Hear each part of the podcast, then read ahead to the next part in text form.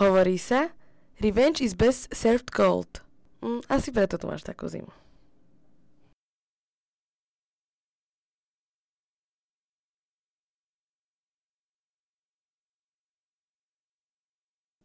Áno, pomsta má svoje miesto v NFL. Volám sa Vlado Kurek a hlásim sa vám zo štúdia 8.0. Eh, musí to byť pekné byť fanušikom Seattle Seahawks. Majú ešte stále pomerne nedávny titul, majú skvelého quarterbacka, majú dobré sezóny s výhrami, aj keď by sa im nemalo až tak dariť. A potom ešte prídu dni, ako bol ostatný štvrtok, keď Seahawks získali skvelé víťazstvo v možno najlepšom zápase sezóny. Rozhovor s fanúšikom Seahawks s Peťom bude v druhej časti podcastu. V tej prvej si prejdeme jednotlivé zápasy a dostane sa aj na spomínanú pomstu. Čo sa týka formátu, podobne ako pred týždňom to budú krátke párvetové zhodnotenia každého zápasu. Myslím, že sa celkom páčili podľa vašich reakcií, tak si ich na chvíľku podržím plus k tomu vždy vyťahnem dva, možno niekedy tri zápasy týždňa, ktorým sa budem venovať viac. Tým druhým zápasom týždňa dnes budú teda práve Seahawks, čo je ten prvý zápas sa dozviete už čoskoro a budú ešte nové rubriky, ale najskôr ako vždy krátke správy. AFC South sa zaktivizovali, Colts aj Texans vyhrali dôležité a ťažké zápasy a odtrhli sa tak od Jaguars a Titans, ktorí naopak prehrali. V lige sa nám objavujú plačkovia, zaregistrovali ste to aj vy, niektorí som sa s vami bavil na Facebooku, mladí hráči plný síl, ktorí pri prvom probléme svojho mústva začnú štrajkovať a pýtať sa preč Minka Fitzpatrick, Stefan Dix, Jalen Ramsey, veľmi nesympatické. Myslím, že niečo úplne iné je, keď staršia legenda chce ísť na záver kariéry preč z klubu a zabojovať o titul, ale toto, toto sa mi naozaj nepáči. Jay Gruden už nie je tréner Washingtonu Redskins. Nehoda, respektíve skôr nedohoda okolo Haskinsa bola asi posledná rana sekerov, do jeho trénerského stromu. Zaujímavé je, že dočasný tréner, ktorý nastúpil po ňom, okamžite vyhlásil, že Dwayne Haskins nebude hrať a že nie je ready a že možno nebude ready celý rok. To len naznačuje, v akom veľkom nesúlade je celý Washington vo vnútri od majiteľa cez generálne manažera po trénerov. Myslím, že budú ťažko hľadať nového trénera. No a posledná informácia. Začali nám londýnske zápasy a hneď slušným prekvapením, tak poďme na to. Porciu zápasov, ktoré začínajú o jednej hodine v Amerike, začneme tým, čo sa hral o 6 hodine v Británii v Londýne na novúčkom Tottenham Hotspur Stadium. Bears Riders 21-24 úplne podľa očakávania v tomto zápase jedna obrana dominovala a jedna obrana skončila bez interception, bez seku. Úplne neočakávane, to však bola práve obrana Bears, ktorá skončila bez interception a bez seku. Medvedí nehrali dobre ani v ofenzíve, ani v defenzíve. V ofenzíve Riders opäť uradoval Josh Jacob 123 yardov po zemi, tento jediný running back draftovaný v prvom kole tohto roka je naozaj real deal. Colts, Chiefs 19-13, tak predsa sme sa dočkali revenge game, nebol to ale zápas Khalila Meka proti Riders, ale zápas Justina Houstona v drese Colts proti svojim bývalým kolegom z Kansas City Chiefs. Chiefs prehrali zápas a to je dôvod sa o tom trochu viac porozprávať. A teraz Zápas týždňa. Hra, o ktorej som hovoril, tá, ten tackle Justina Houstona sa udial, keď Chiefs hrali kriticky 4. a 1 5 minút pred koncom na vlastnej 35 boli dole o 6 bodov 10-16 veľmi potrebovali sa posunúť ďalej Pat Mahomes podal loptu running backovi Damianovi Williamsovi ale toho už dobre 2 yardy v backfielde čakala teklujúca mašina menom Justin Houston. Colts po veľkej prehre minulý týždeň si zapísali do svojho záznamu veľkú výhru proti Chiefs na Arrowhead. Colts mali 37 minút 15 sekúnd time possession vo svoj prospech a to je jeden veľký dôvod, prečo vyhrali. Tým druhým je členok Petrika Mehomsa. Zostaňme najskôr pri tom prvom dôvode, pri tej dominantnej porcii času, počas ktorého mali Indianapolis Colts loptu.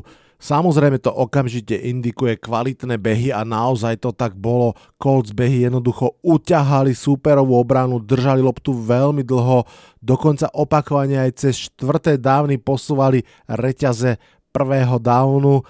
Hlavný kus behov odbehol Merlon Mack, 29 behov, 132 yardov. Obrana Colts udržala Mehomsa a Andy Rida pod 26 bodmi, to je prvýkrát v spoločnej kariére Mehomsa a Rida, keď dali takto málo bodov a tým sa vlastne rovno dostávame aj k druhej téme tohto zápasu, k zraneniu quarterbacka Chiefs. Ten už predošlý zápas nebol úplne fit a v tomto sa mu ešte priťažilo. Navyše mu spoluhráč veľmi tvrdo pristúpil zranenú nohu členok a od toho okamihu bol v podstate nepohyblivý, čo je samozrejme obrovská strata. Pravda, aj nepohyblivý Mahomes je stále lepšie ako minimálne neviem, tretina starterov v lige. No, Colts sú proste veľmi silné, najmä mentálne silné mužstvo a takto jednoducho v tom zápase dali. Pripomeniem ešte, že vyhrali bez Dariusa Leonarda, fantastického linebackera teklúcej mašiny a bez Malika Hookera. Jacoby Brissett nehodil žiadny touchdown, hodil jednu interception, zabehol pre jeden touchdown, ale zatiaľ sa mi teraz zdá, že Colts budú musieť v lete aktívne riešiť trh s quarterbackmi.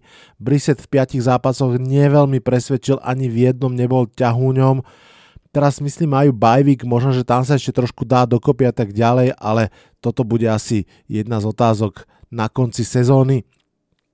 No a keď už sme začali tou pomstou Justina Houstona, tak ju aj zakončíme. Indianapolis Colts v poslednej sezóne s Andrew Lockom prehrali v playoff práve s Kansas City Chiefs, no a o 8 mesiacov, síce už bez Laka, si prišli v odvete po cenné víťazstvo.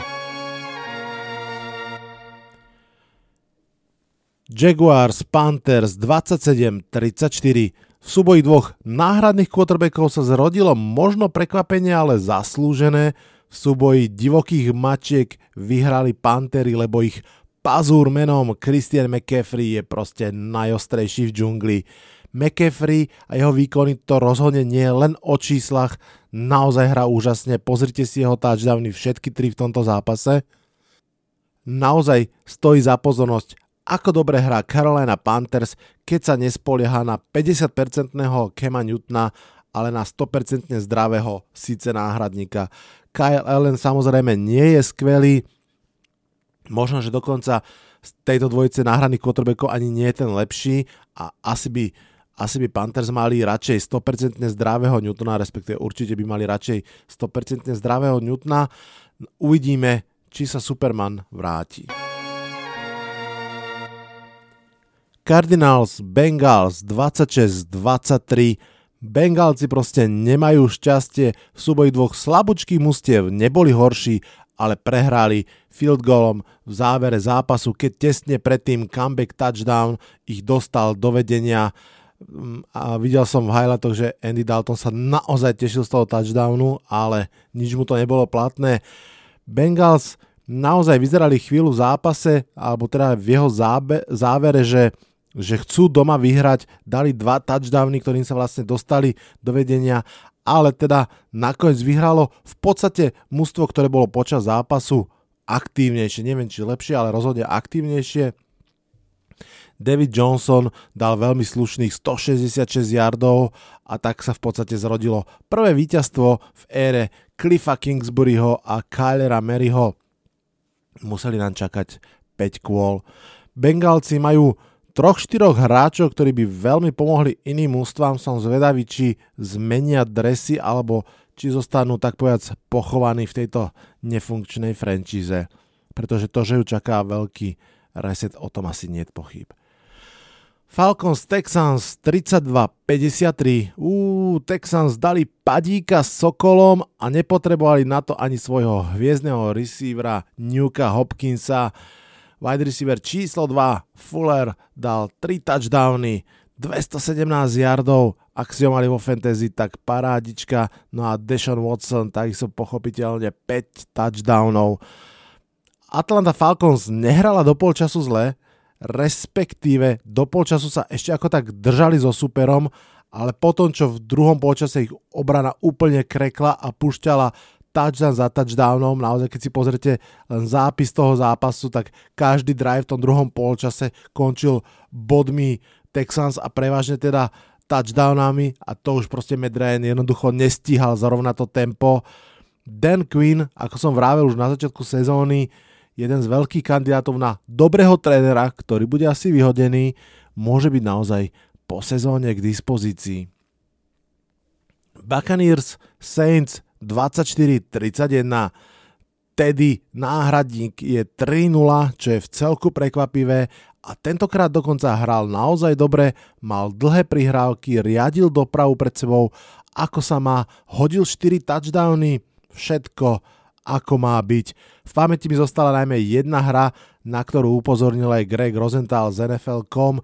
Bol to myslím, že 3. a 10, keď Saints hrali a hodil krásny padači, krásnu loptu cez zónovú obranu a bolo, bolo po akcii, teda akože v dobrom slova zmysle, naozaj tam ukázal tedy mm, niečo, čo sme poznali z jeho predzranenového ja.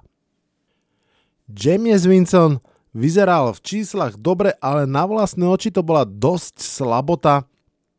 Všetky debaty o tom, že s ním to je proste raz hore, raz dole sa samozrejme okamžite vrátia. Záhada quarterbacka budúcnosti je pre, pre Tampa Bay Bucks stále otvorená.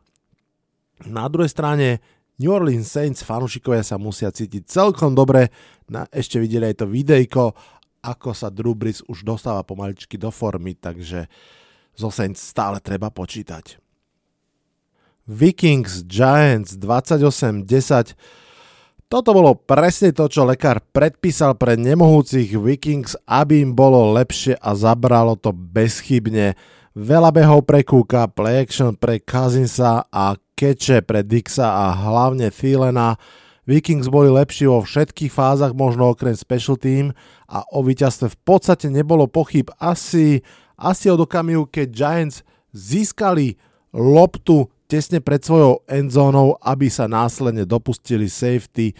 Tam už to asi bolo potom jasné.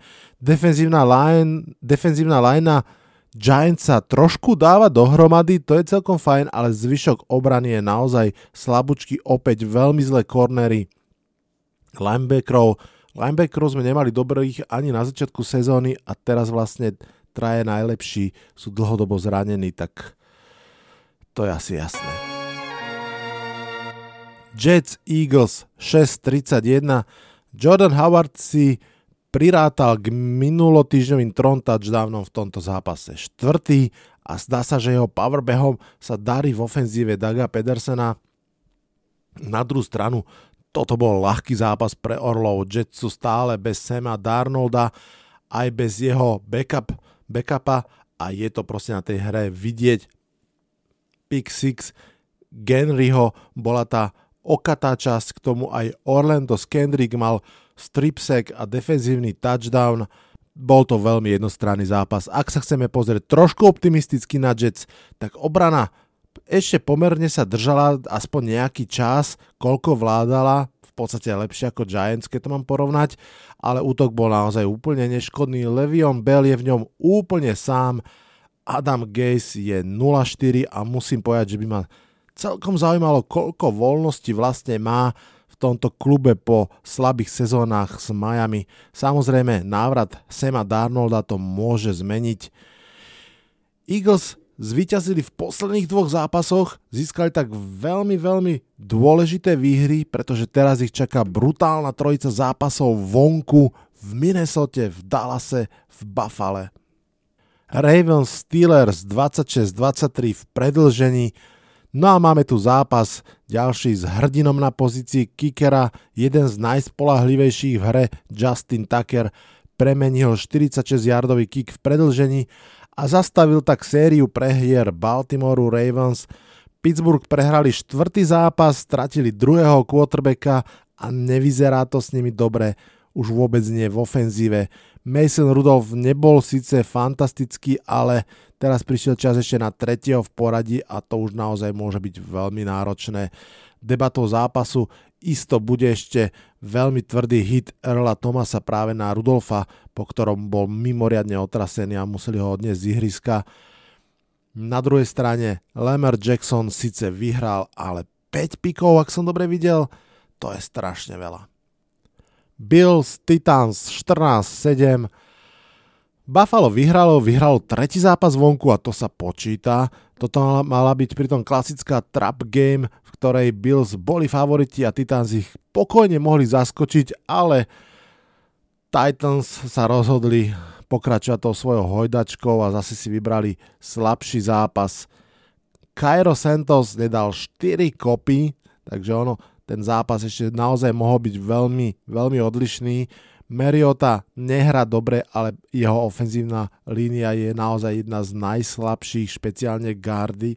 A keď prejde pázraž priamo stredom do tváre quarterbacka, tak to je že úplne najhoršie tam quarterback naozaj nemá kam utiec. No a ešte za stavu 7-7 vlastne Tennessee dalo dva touchdowny a oba boli zrušené práve pre ofenzívny foul, takže to aj že kus smoly, ale aj teda vlastné nešikovnosti. Osobne si myslím, že toto sú mužstva obidve, ktoré dokážu pokaziť sezónu hocikomu a poraziť aj naozaj niekoho veľkého, ale nevyzerajú, že by mali niečo vyhrať veľké pre seba. Patriots Redskins 33-7 Tom Brady je už quarterback s tretím najväčším počtom prihrávok v NFL histórii. Keď som pozeral highlighty z tohto zápasu, všimol som si jednu hru. Online Patriots mala celkom výnimočne fakt, že dieru v strede, to sa prehnal, myslím, linebacker uh, Redskins, ale Brady sa mu jedným pohybom uhol ako toreador a hodil krásny 29-yardový touchdown na Boldena. Taký maličký obraz a zápas v jednej kocke. Patriots obrana samozrejme nemala problém s Redskins, ktorí postavili v tomto zápase už svojho tretieho quarterbacka Colta McCoya. Bolo trochu jasné, že to bola Grudenová rozlúčka a aj to tak bolo. V čase nahrávania tohto podcastu sú Washington už Haskins a bez Grudena.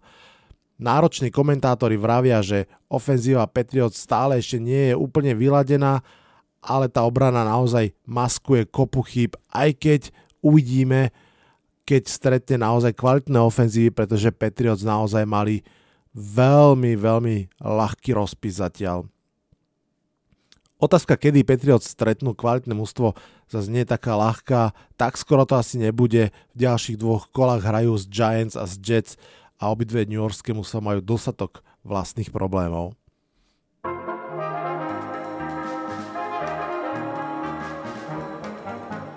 Tak, toto je nová rubrika, ktorú vždy vyťahnem, keď započujem nejakú zaujímavú vetičku, ktorá padla v lige.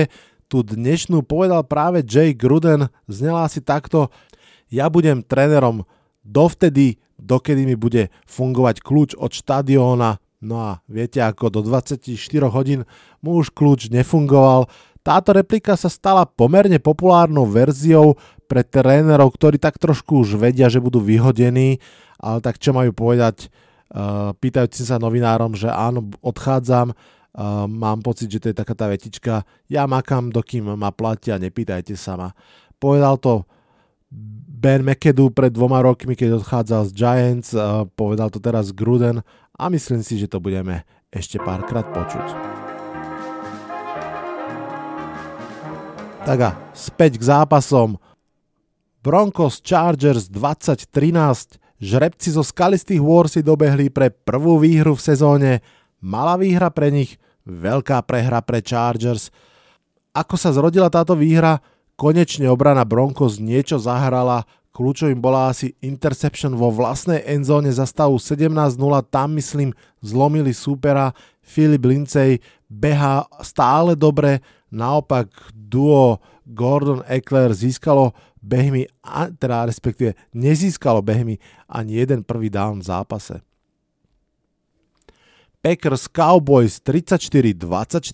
Rodgers a Packers sú 5-0 na novom štadióne Cowboys a táto posledná výhra im prišla naozaj veľmi vhod.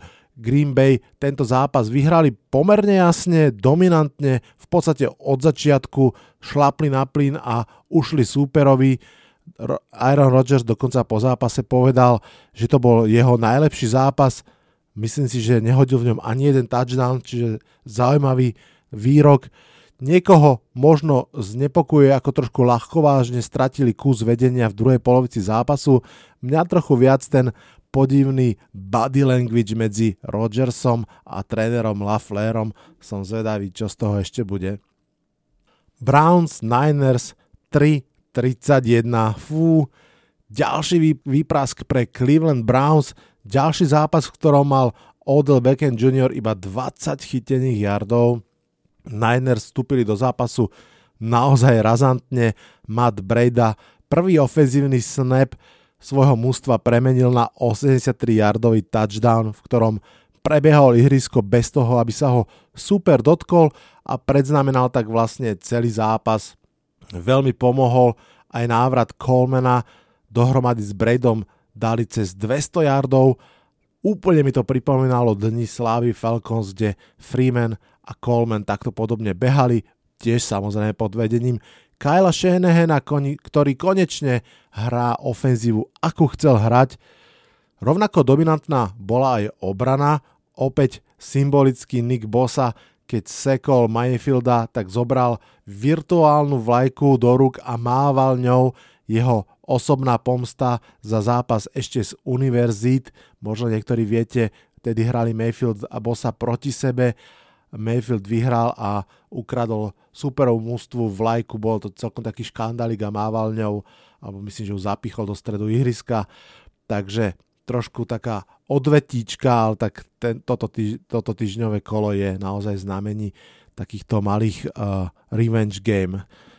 Späť k zápasu Cleveland Browns dostali kopu primetimeov a nehrajú v nich dobre, toto nebol z ich strany vôbec dobrý zápas, ani Baker Mayfield opäť nehral dobre, najmä v endzone supera. Je pravda, že mu nevrátil ani návratilec z trestu Calway, ktorý jeden jasný touchdown dropol. San Francisco 49ers tak zostávajú spolu s New England Patriots jediný neporazený v lige. Prekvapený? Ja áno.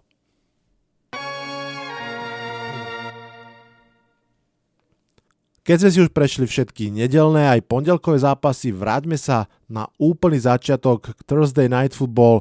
Je to vlastne náš druhý zápas týždňa. A teraz zápas týždňa. Rams Seahawks 29-30. Krásny, skvelý zápas. Seahawks si v tomto zápase prvé body pripísali po touchdowne, ktorý budeme podľa mňa pozerať v každej rekapitulácii tejto sezóny. No a potom v podstate tú hru aj ukončili fantastickou interception. Samozrejme, rozhodujúcim momentom bolo nakoniec to, že superov kicker Greg Zerline, inak veľmi dobrý kicker, jednoducho nedal záverečný field goal. Poďme sa o tomto zápase a vlastne aj o Seahawks porozprávať s Peťom Baslíkom. Tak a máme tu hostia, ako som spomínal, kto iný tradične, Peťo Fanušik, Seahawks, ahoj. Čauko. Ja som uh, hneď na začiatku podcastu hovoril, že to musí byť pekné byť fanušikom Seahawks, keď zoberieme do úvahy aj posledný zápas, ale aj posledné roky, to ako hrajú. Je to tak? Je to príjemné a myslím, že pred tými šiestimi rokmi som si celkom dobre vybral. To si veľmi dobre pamätám. Ak sa nemýlim, vyberal si si vlastne predposlednej sezóne Peytona Manninga medzi Denverom a Seahawks, medzi starým quarterbackom a mladým, že? Presne tak a vlastne bola to sezóna, kedy sa stretli v Super Bowle tieto dva týmy. Áno, áno, a Seahawks vyhrali. A Seahawks vyhrali. Dobre, poďme sa teraz rozprávať trošku o prítomnejších uh, udalostiach začneme teda rovno zápasom, ktorý podľa mňa je určite zápasom kola a možno aj zatiaľ najkrajším zápasom sezóny. Ten zápas bude mať minimálne podľa mňa dva highlighty, ktoré si všetci pamätajú a ktoré tak rámcujú ten zápas. Je to ten prvý touchdown a potom vlastne tá posledná interception, ktorá vlastne vedla k takému tomu spečateniu zápasu. Aký to bol zápas tvojimi očami? Bol to zápas, na ktorý sa dobre pozeralo, aj keď teda stále to bolo také, že nevie človek, ako to dopadne, ale som rád, keď vidím, že aj sa nám darí a keď sa aj trošku nedarí, tak vidím, že, že je snaha a že, že je to len otázka možno šťastia niekedy. Takže bol to super a možno k tomu, ako si spomínal, tak keď začnem touchdownom, bol to vyhodnotené od roku 2015 ako druhý najmenej pravdepodobný completion po, myslím, Rotlisbergerovi a nejakom jeho zápase. A čiže to, absolútne krásny touchdown, uh, totálny highlight a čo sa týka interceptionu, tak som sa hrozne potešil a potom som sa hneď v ďalšom drive našom strašne sklamal, že sme išli 3 a von a ešte sme dali šancu superovi na to, aby vôbec kopal, že to bolo také mm, človek, že sinusoida, raz, raz načenie, potom zase strašné sklamanie, tak našťastie to dobre dopadlo. Ja som chvíľku rozmýšľal nad tým, eh, nad tým prvým touchdownom, že samozrejme, keby ho chytil čo viem, pred dvoma rokmi Beckham v New Yorku, tak je to proste Beckhamov touchdown a je to proste highlight roka tejto konštelácii, ako sa stalo, tak to bude asi Russellov Wilsonov touchdown, že? Asi hej, aj keď uh, Tyler Lockett je jeho obľúbený cieľ, ale to, ako sa celý ten touchdown udial, kam bol hodený ten hod, koľko trvalo, cez nejakých 7 sekúnd trvalo, kým vlastne hodil šíšku a celá tá konštelácia proste klasický Russell Wilson uh, Magic. Áno, je to tak a, a to súvisí aj teraz s tým začiatkom, že je super fandiť mústvu, kde máte takéhoto quarterbacka. Dobre, poďme k tomu zápasu. My sa o futbale rozprávame často, takže ja viem, že aj ty a celkovo fanšike Seahawks máte celkom ako keby rešpekt pred uh, bývalými St. Louis, teraz LA Rams, divízny super, ktorý vždy sa vedel proti vám vyťahnuť. Takže moja otázka znie vlastne, že ako to, že ste tentokrát vyhrali? Čo boli tie základné veci, vďaka ktorým ste vyhrali? No mám pocit, že Rams v tejto sezóne nie sú takí, akí boli Súhlasím. Pred, predchádzajúcej, aj možno v tej ešte predtým sezóne, že už to nie je taký postrach a a prepáč, no. hovoríš o ofenzíve alebo defenzíve alebo celkovo? Hovorím celkovo podľa mňa. Keby som začal neviem, Goffom cez Gurleyho a cez ofenzívu, defenzívu, že že skrátka není to tak dobre šlapajúci stroj, ako, ako to bolo po ostatné sezóny. No ale my sme proti nim nevedeli hrať ani vtedy, keď ešte neboli takí dobrí, čiže vždycky je to, že v rámci divízie a tieto body treba, uh, takže som hrozne rád, že to dopadlo takto. Spomínal si Gurleyho, ja som si, eh, keď som si pozeral ten zápas a pozeral som si aj trochu štatistiky, tak áno, Gurley vlastne dva touchdowny, čo akože v zásade na, na oko super, ale zase on mal vždy cit na to v tej endzone proste urobiť tú jednu, eh, ten jeden pohyb nejak inak a tak ďalej. Ale inak sa mi zdá, že nebol veľmi veľký faktor v hre. 15 behov pre 50 yardov nie je nič moc a hlavne mám pocit, že uh, presne tá mágia Rams pred rokom bola, že všetci sa museli veľmi bať Gurleyho, veľmi sa na ňo sústrediť a Goffovi sa o mnoho lepšie hádzalo. Ako si ty videl Gurleyho v tomto zápase? Bol to starý dobrý Gurley alebo, alebo čo je zač teraz? No ja si myslím, že stále je to úplne top eh, running back určite, ale už len keby som to porovnal s Chrisom Carsonom, ktorý nabehol druhý zápas po sebe cez 100 yardov, aj keď myslím, že nedal touchdown, mm, že v tomto zápase bol ako keby uh, tým lepším kolieskom v celkovom tom uh, stroji ako, ako Todd Gurley. Hej. No ja som ešte, čo som tam postrehol aj, aj od vlastne komentátorov, bolo, že, že Rams sa veľmi snažili proti vám behať, že, že to je mimochodom mústvo napríklad, ktoré najčastejšie hrá s troma wide receiverami a vlastne v tomto zápase hrali mm, neviem, či až nie polovicu snapov, iba s dvoma wide receiverami a s dvoma tight endami, aby pomáhali Gurlimu, aby mali proste tú ako keby ofenzívnu líniu opevnenú ešte od tých dvoch tight endov a aj tak to úplne, úplne nepomohlo. Poďme teda trošinku k zápa- teda od toho zápasu k sezóne celkovej, pretože už pred rokom si Hawks mali prestavovať mústvo, však ho aj prestavovali celkom vážne a napriek tomu postupili do play-off, čo je wow. Tento rok, ja som presne hovoril aj tebe, že teraz to už padne na Seahawks, že nie je možné, že to bolo minule náhodne a zase je to wow. 4-1 ste, ak sa nemýlim? Sme 4-1 a Vyzerá to super na papieri a je hrozne dobre sa to počúva, aj keď vidím teda, ako týmy sú, hrajú a že vlastne 5-0 sú momentálne už, už len Patriots, Patriots takže, takže akože medzi... A 4-0 uh, Niners, ktorí vyhrali v noci. Niners, presne tak. Tak uh, je to veľmi fajn, ale mám tu vlastne ku každému zápasu z tých piatich nejaké ale, ktoré nám pomohlo a však aj takéto treba ale keby som ich išiel rád za radom, tak v prvom kole zo Cincinnati to bol strašne tesný súboj a dovolili, naša obrana dovolila Daltonovi si spraviť čísla, čo si myslím nezopakoval od vtedy v ďalších zápasoch a vlastne sú 0-5, čiže to by bola hrozná škoda, keby sme vtedy s nimi prehrali. Ďalej s Pittsburghom sa zranil vtedy Ben uh, Rotlisberger v tom zápase a potom aj keď vlastne náhradný quarterback uh, Mason Rudolph hral veľmi dobre, tak sme ich porazili, čo som vlastne nepredpokladal pred sezónou. No, zo Saints to, bola, to bolo strašné trápenie, napriek tomu, že hrali už bez Brisa, ktorý sa tiež zranil v druhom kole a um, to sme vlastne celý zápas doťahovali a bolo to také, na ten zápas sa ťažko pozeralo. Hmm. S Arizonou to bolo podľa predpokladov ako, ako keby najjednoduchšie a, a Rams, o ňom sme sa rozprávali o tom zápase, Takže pri každom zápase sa dá povedať nejaké malé či veľké ale. A treba ešte povedať to, že je to prvá sezóna uh, kompletne bez Daga Boldvina ako uh, top wide receivera a číslo 1 pre uh, Russella Wilsona. Čiže z tohto pohľadu super, že má stále na koho hádzať a, a tí receivery dokážu chytať lopty.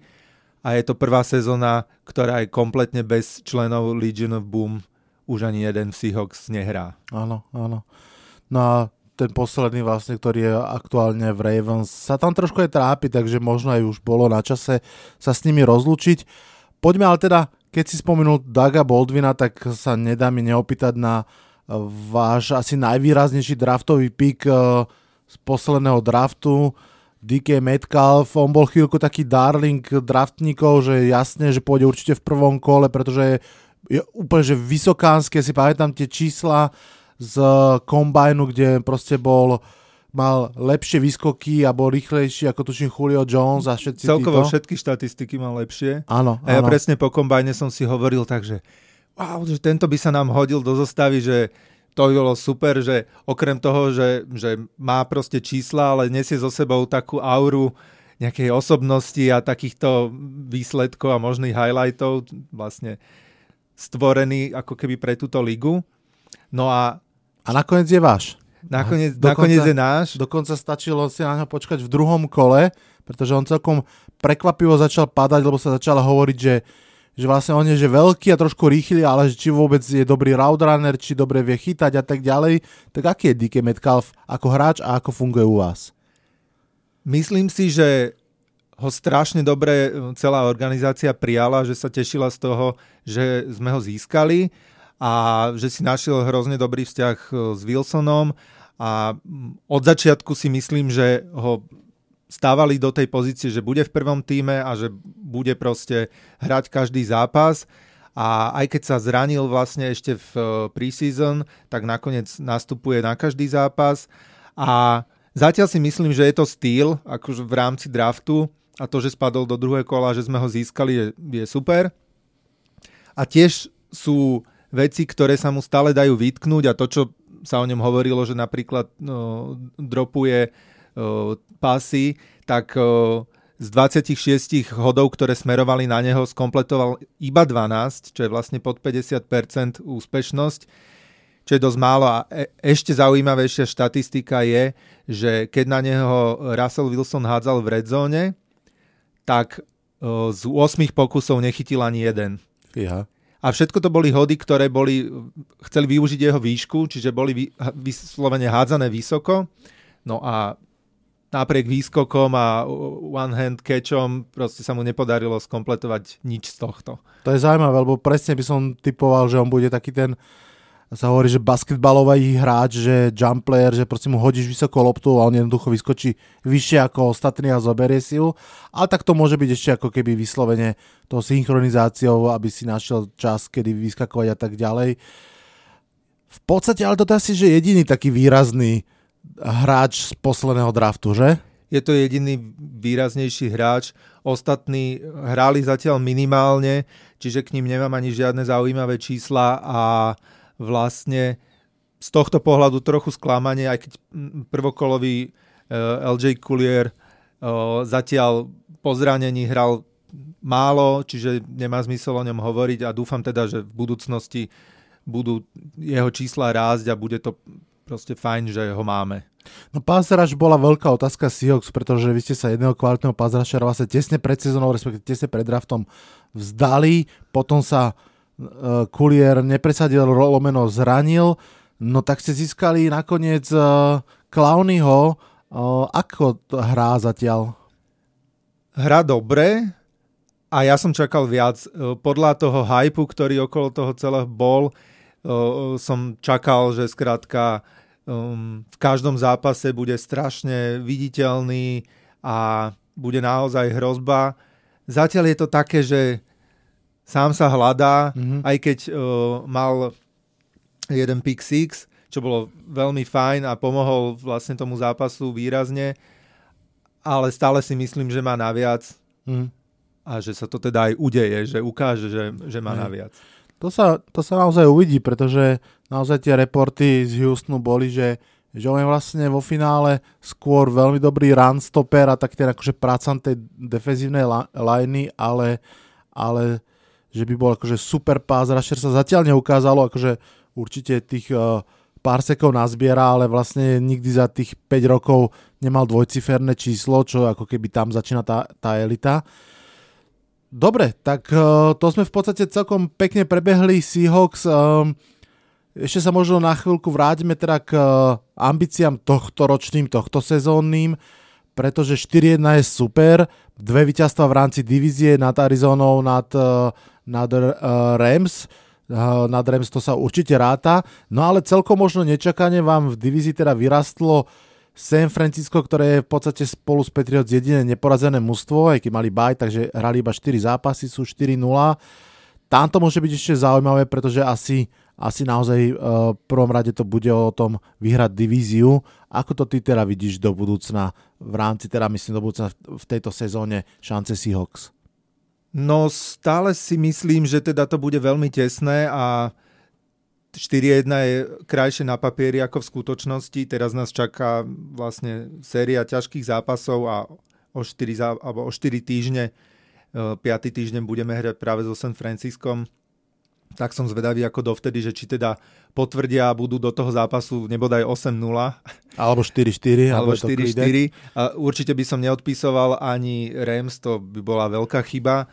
A tiež si myslím, že e, s Kylom Marim aj Arizona porastie, takže ťažká divízia tak ako po ostatné roky.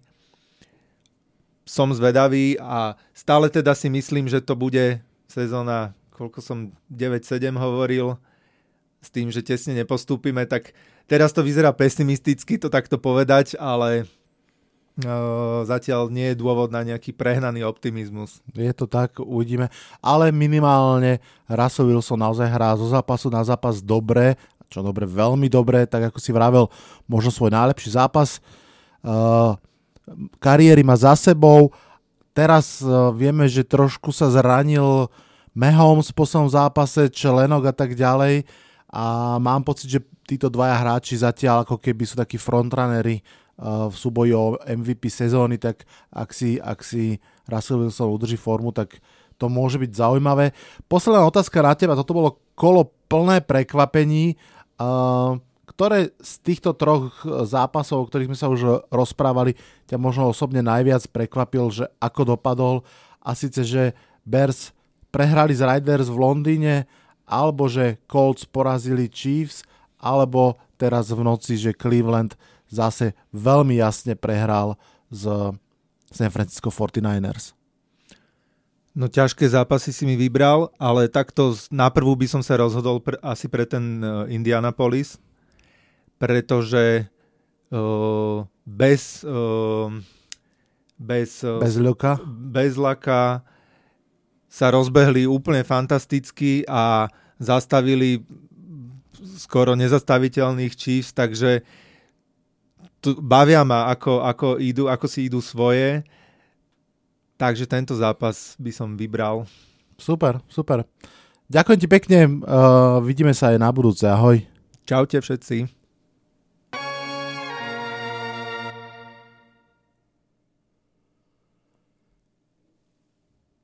Pomaličky sa blížime ku koncu dnešného podcastu. Ešte možno pár vetami, ako sa darí, respektíve z môjho pohľadu, ako sa nedarí podcastovej fantasy lige, respektíve podcastovým fantasy ligám. Uh, hrajú sa dve ligy, tá prvá, ktorá je venovaná, alebo teda sa volá americký... Um, hráme dve ligy, v tej prvej nazveme sú Players, sa ukazuje, že sú tri silné týmy. Matthews Batovský, Leicester Broncos, tí sú 4-1, no a Prosteo Stars, tí sú dokonca 5-0.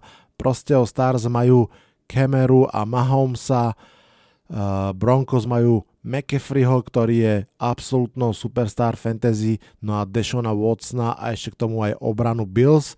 No a Matúš Batovský aj dnes už spomínaného Merlona Meka. Ja som v tejto lige 2-3 a moja trojica Beckham, T.Y. Hilton a Levion Bell dáva dohromady asi toľko bodov ako priemerný tight end. Veľká slabota.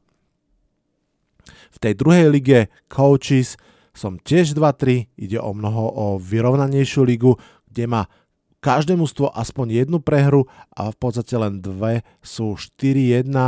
Nitra Broncos s McAfee, Kelsim a s prekvapením roka s obranou Patriots, ktorá dáva 20 bodov na počkanie. Tým druhým mústvom 4-1 sú Kalapsen, postavení na behoch Kuka a Meka. Trošku vám mrzí, že máme v lige jedného neaktívneho hráča, jednak to kazí hru a jednak bolo ešte veľa ľudí, ktorí by si tu fantasy radi zahrali, takže toto ma naozaj mrzí, že sa udialo. No a ešte jedna rubrika On My Raider. Ofenzívna línia je nesku...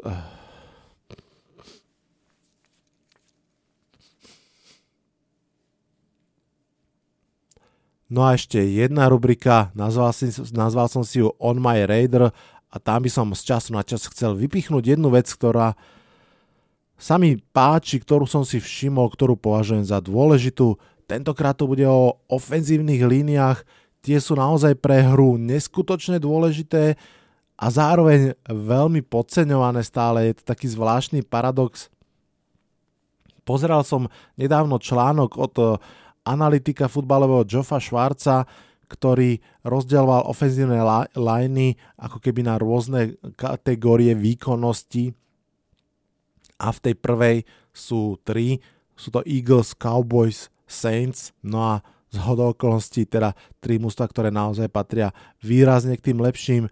Napríklad najlepší výkon 5. kola zase podala ofenzívna línia Oaklandu Riders, ktorá zastavila Khalila Meka a opäť to okamžite viedlo k úspechu. V podstate všetky 4 mužstva, ktoré som povedal, majú zatiaľ výťazný zápis v lige. Naopak napríklad Cleveland Browns, ktorí nakúpili čo mohli, ale poslali preč kľúčového garda, týmto zrazu nejde. Tam ešte prišlo k takej smutno paradoxnej situácie. Browns mali dlhé roky najlepšieho ľavého tekla v lige a v podstate v momente, keď všetky ostatné diery doplnili, tak tento ľavý tekl skončil kariéru a opäť majú výrazný jeden problém, ktorý totálne brzdí ich eh, vývoj a myslím si, že Myslím si, že by mali po vzore Houston Texans a jednoducho skúsiť, ak to len bude trochu možné, získať z Raiders